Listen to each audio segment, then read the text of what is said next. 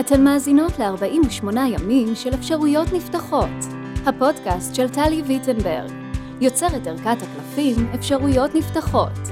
נדבר על הקלפים ועל החיבור בין חיי היומיום למסלול ההתפתחות הרוחנית שלנו. מתחילות.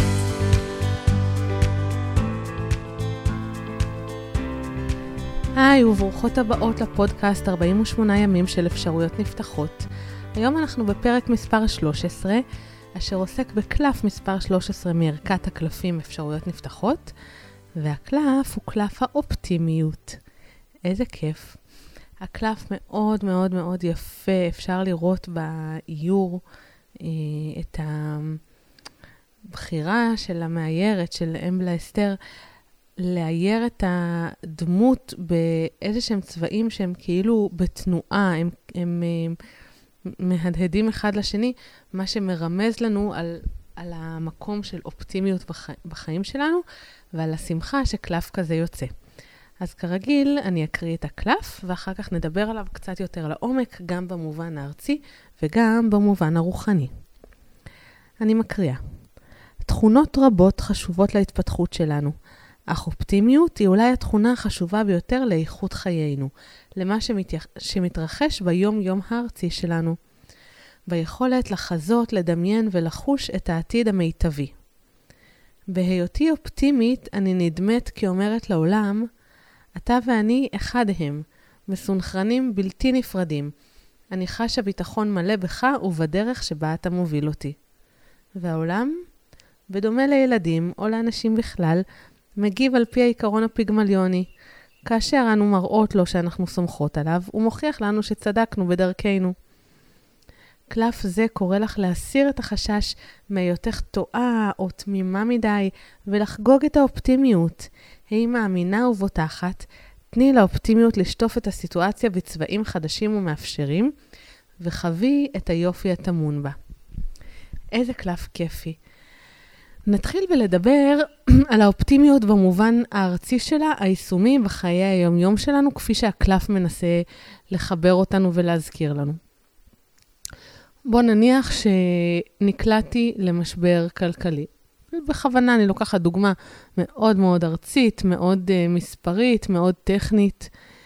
באותו, באותה נקודה יש לי אפשרות, נגיד, לא תמיד יש לנו את זכות הבחירה, אבל אנחנו לא תמיד מצליחות לבחור, אבל נניח שאני ככה מתעוררת בהרבה פסימיות, ואני אומרת, אולי כן יש מקום לאופטימיות פה, ובעצם אני שואלת, כשאני בוחרת בפסימיות באופן מודע או לא מודע, זה בעצם בחירה של לא להיות באופטימיות. למה, נבחור, למה בעצם לבחור בפסימיות? מה, מה ההיגיון לבחור בפסימיות? הפסימיות היא המקום הבטוח, היא המקום שאי אפשר ליפול ממנו. באופטימיות בעצם אני יכולה לצאת טיפשה, אני יכולה לצאת מטומטמת, אני יכולה לצאת מי שסתם האמינה בטוב ובסוף זה לא קרה. וזה, גבירותיי וגבירותיי, הרבה פעמים יותר מפחיד אותנו מהנזק או מהמחיר שאנחנו עלולות לשלם על הפסימיות. אתן קולטות איזה מוזר זה? זאת אומרת, אנחנו מפחדות להיות אופטימיות כדי לא לטעות, כדי לא לצאת ככה אה, מאמינות או פתיות. אבל אנחנו לא נהנות מה, מהפירות שלהם ובוחרות בפסימיות כדי, כדי לא לצאת בפני עצמנו ובפני הסביבה שאנחנו אה, חולמות באספמיה וכך הלאה. ואם התחברנו לזה ואנחנו אומרות, אוקיי, אז מה, מה יקרה אם אני אבחר באופטימיות? מה, הכל יהיה ורוד ו- ונצנוצים וכך הלאה? בואו נסתכל על זה רגע בצורה טיפונת יותר אה, עגולה, יותר שלמה.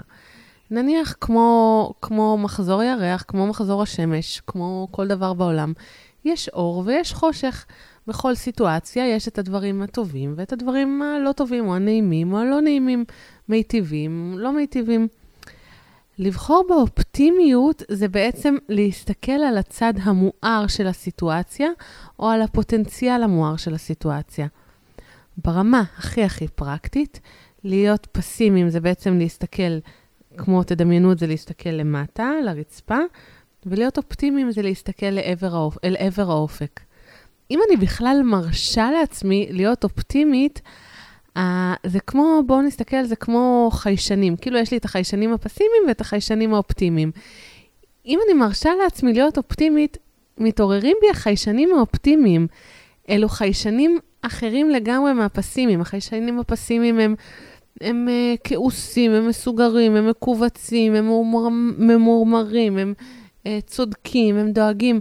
החיישנים הפס... האופטימיים הם סקרנים, הם ערניים, הם מחפשים הזדמנויות, הם, הם, הם, החיישנים האופטימיים ידעו, עכשיו, זה, זה א', ב', גם כשכבר כן מגיעה סיטואציה לפתחנו, נגיד מגיעה איזושהי הזדמנות לעבודה או להכנסה שלא תפצה על המשבר הכלכלי שדיברתי עליו קודם, אבל לפחות זה משהו, נגיד איכשהו. תנסו להבין את ההבדל, או לדמיין רגע את ההבדל, איך ההזדמנות הזאת תיקלט בעיניי כשה, כשהחיישנים האופטימיים שלי דלוקים, ואיך, החי, ואיך ההזדמנות הזאת תחווה בעיניי כשהחיישנים הפסימיים שלי דלוקים. עם האופטימיים אני אראה את כל מה שטוב בה, עם הפסימיים אני אראה את כל מה שלא טוב בה, נכון?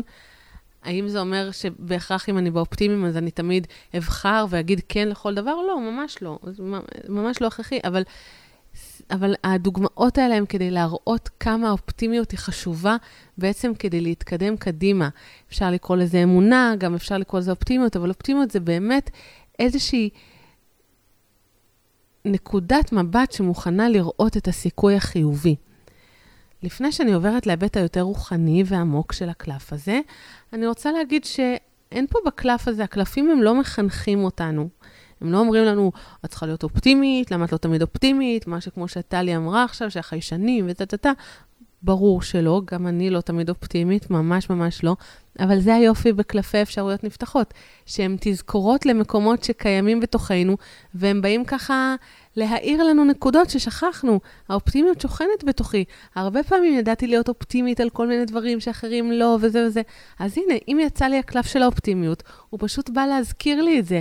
הוא בא להזכיר לי ש... לא סתם הוא יצא, הוא בא להזכיר לי שכדאי לי להיות אופטימית, שכדאי לי לבטוח, שזה בסדר, שכן יכול לצאת פה משהו טוב. קלף האופטימיות, פגשתי אותו הרבה, הרבה, הרבה מאוד פעמים כקלף עקשן, זאת אומרת, קלף שחוזר שוב ושוב ושוב ושוב ושוב ושוב, עד, ש... עד שמי שהוא יוצא לה כל פעם מצליחה או מסכימה לקבל את המסר שלו. ועכשיו בואו נעבור להיבטים היותר רוחניים של הקלף הזה, ואיך הוא מחבר אותנו בעצם לה, להתפתחות האישית שלנו ולספירלת ההתפתחות.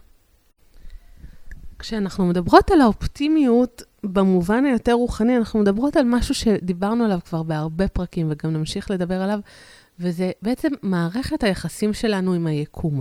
היכולת שלנו להסתכל על היקום כמו אל איזשהו ידיד שאנחנו מקיימות איתו דיאלוג הדדי כל הזמן, וכמו שהשיחות שלנו עם חברות שלנו משפיעות על טיב מערכת היחסים בינינו, כך גם השיחות עם היקום. זאת אומרת, נגיד אני עם חברה שלי, אני בנתינה ואני סומכת עליה ומפרגנת לה ויודעת לקבל ממנה וכך הלאה, זה יצבע את מערכת היחסים איתה בצבעים האלה. לעומת זאת, אם אני עם חברה שאני מאוד חסרת סבלנות אליה ואין לי כוח לשמוע אותה ואני לא בוטחת בה וזה, זה גם ייצר את טיב מערכת היחסים.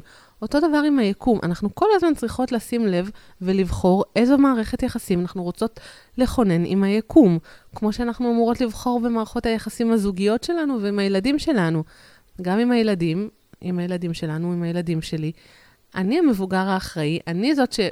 רוצה לקבוע איך תיראה מערכת היחסים, וזה לא בהכרח כתלות באיך שהילד שלי יתנהג או באיזה ילד הוא. אני רוצה לעשות את החלק שלי כדי שמערכת היחסים תהיה כמה שיותר מיטיבה.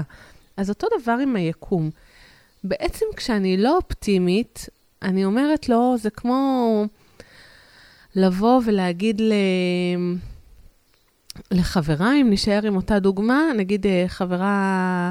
אומרת לי, אולי אה, ניסע לעשות איזה יום כיף או זה, ואני אגיד לה, כן, בכיף, אבל תכל'ס זה בטח לא יקרה, כי את אף פעם לא, לא באמת מקיימת. או שאני אגיד לה, כן, טוב, בואי ניסע ליום כיף, אבל עם עצמי אני אדע שזה לא...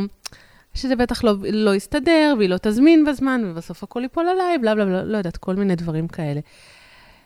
הדבר הזה, האנרגיה הזאת תהיה איתי, האנרגיה הזאת תבוא איתי לחופשה, גם אם היא כן תהיה. אותו דבר עם אופטימיות. המדרגה של ההתפתחות הרוחנית שמחכה לנו באופטימיות היא בעצם העמקת הסינכרון והקשר שלנו עם היקום בעצם זה שאנחנו אומרות לו שאנחנו בוטחות בו, שאנחנו בוטחות בכוונה הטובה שלו עבורנו, שאנחנו שותפות פעילות במסע הזה אל עבר מסע מיטבי ומוצלח. יש פה אמירה בלהיות אופטימית שהיא לא רק פרטית. זאת אמירה שהיא מאוד משמעותית בהקשר של מערכת היחסים ביני לבין היקום. אני חוזרת לחלק האחרון של הטקסט. קלף זה קורא לך להסיר את החשש מהיותך טועה או תמימה מדי ולחגוג את האופטימיות. היא מאמינה ובוטחת, תני לאופטימיות לשטוף את הסיטואציה בצבעים חדשים ומאפשרים, וחווי את היופי הטמון בה. אז זה שוב לגבי הפחד שלנו. פעם שהייתי עובדת עם נשים סביב נושא של אה, חיפוש זוגיות, היה לי, לפעמים הייתי משתמשת עם חלק מהאנשים במשהו שקראנו לו ככה חצי בצחוק, שיטת המטומטמת. מה זאת אומרת? זאת אומרת, הגיעו אליי נשים שחוו אה, עשר יותר, או חמש, עשר שנים של שיא התסכול במערכות יחסים, ושום דבר לא... לא קרה, והכל היה רק מערכות יחסים גרועות, וכל הזמן הם שוב מצאו את עצמם לבד ולבד ולבד. והיינו מנסות לפעמים את מה שקראנו לו שיטת המטומטמת. מה זאת אומרת מטומטמת? אני מאמינה שתהיה לי זוגיות מעולה. אני מאמינה שיגיע לי בן זוג מדהים. אני מאמינה שאיכשהו בסוף הכל יסתדר. ולמה מטומטמת? כי לא אכפת לי לצאת מטומטמת. לא אכפת לי שהאמונה הזאת עוד uh, חודש, חודשיים, שנה, פתאום, תת... סליחה, פתאום תתברר כמשהו שהיה סתם סרט בראש שלי. אני מוכנה לקחת את הסיכון הזה של להיות אופטימית חסרת תקנה, כי הסיכוי שלו גדול מהסיכון. הרווח שיכול להיות צפוי לי גדול מהמחיר שאני אולי אשלם, וגם אם אני אשלם אותו, אני מוכנה לשלם אותו בשביל לדעת שנתתי את הסיכוי. אז זה המסר של קלף האופטימיות, נורא נורא כיף כשהוא קופץ אליכן החוצה מערכת הקלפים, זה רק לחייך וליהנות מזה ולקבל את המסר הזה שבאמת יש המשך טוב לדרך הזאת שאתן הולכות בה. אני מקווה שנהניתן, הגענו לסיום הפרק הזה. אם אהבתן, תעבירו לחברה שצריכה לשמוע את זה, תשתפו את זה ברשתות החברתיות. אם אתן רוצות לשתף במקרה שלכן עם הקלף הזה, אם אתן רוצות לשאול, אה, להוסיף התייחסויות, לשתף אותי בפרטי, אתן מוזמנות לעשות את זה בכל דרך שהיא, וגם בקבוצת הפייסבוק של אפשרויות נפתחות. נתראה בפרק הבא, ביי ביי.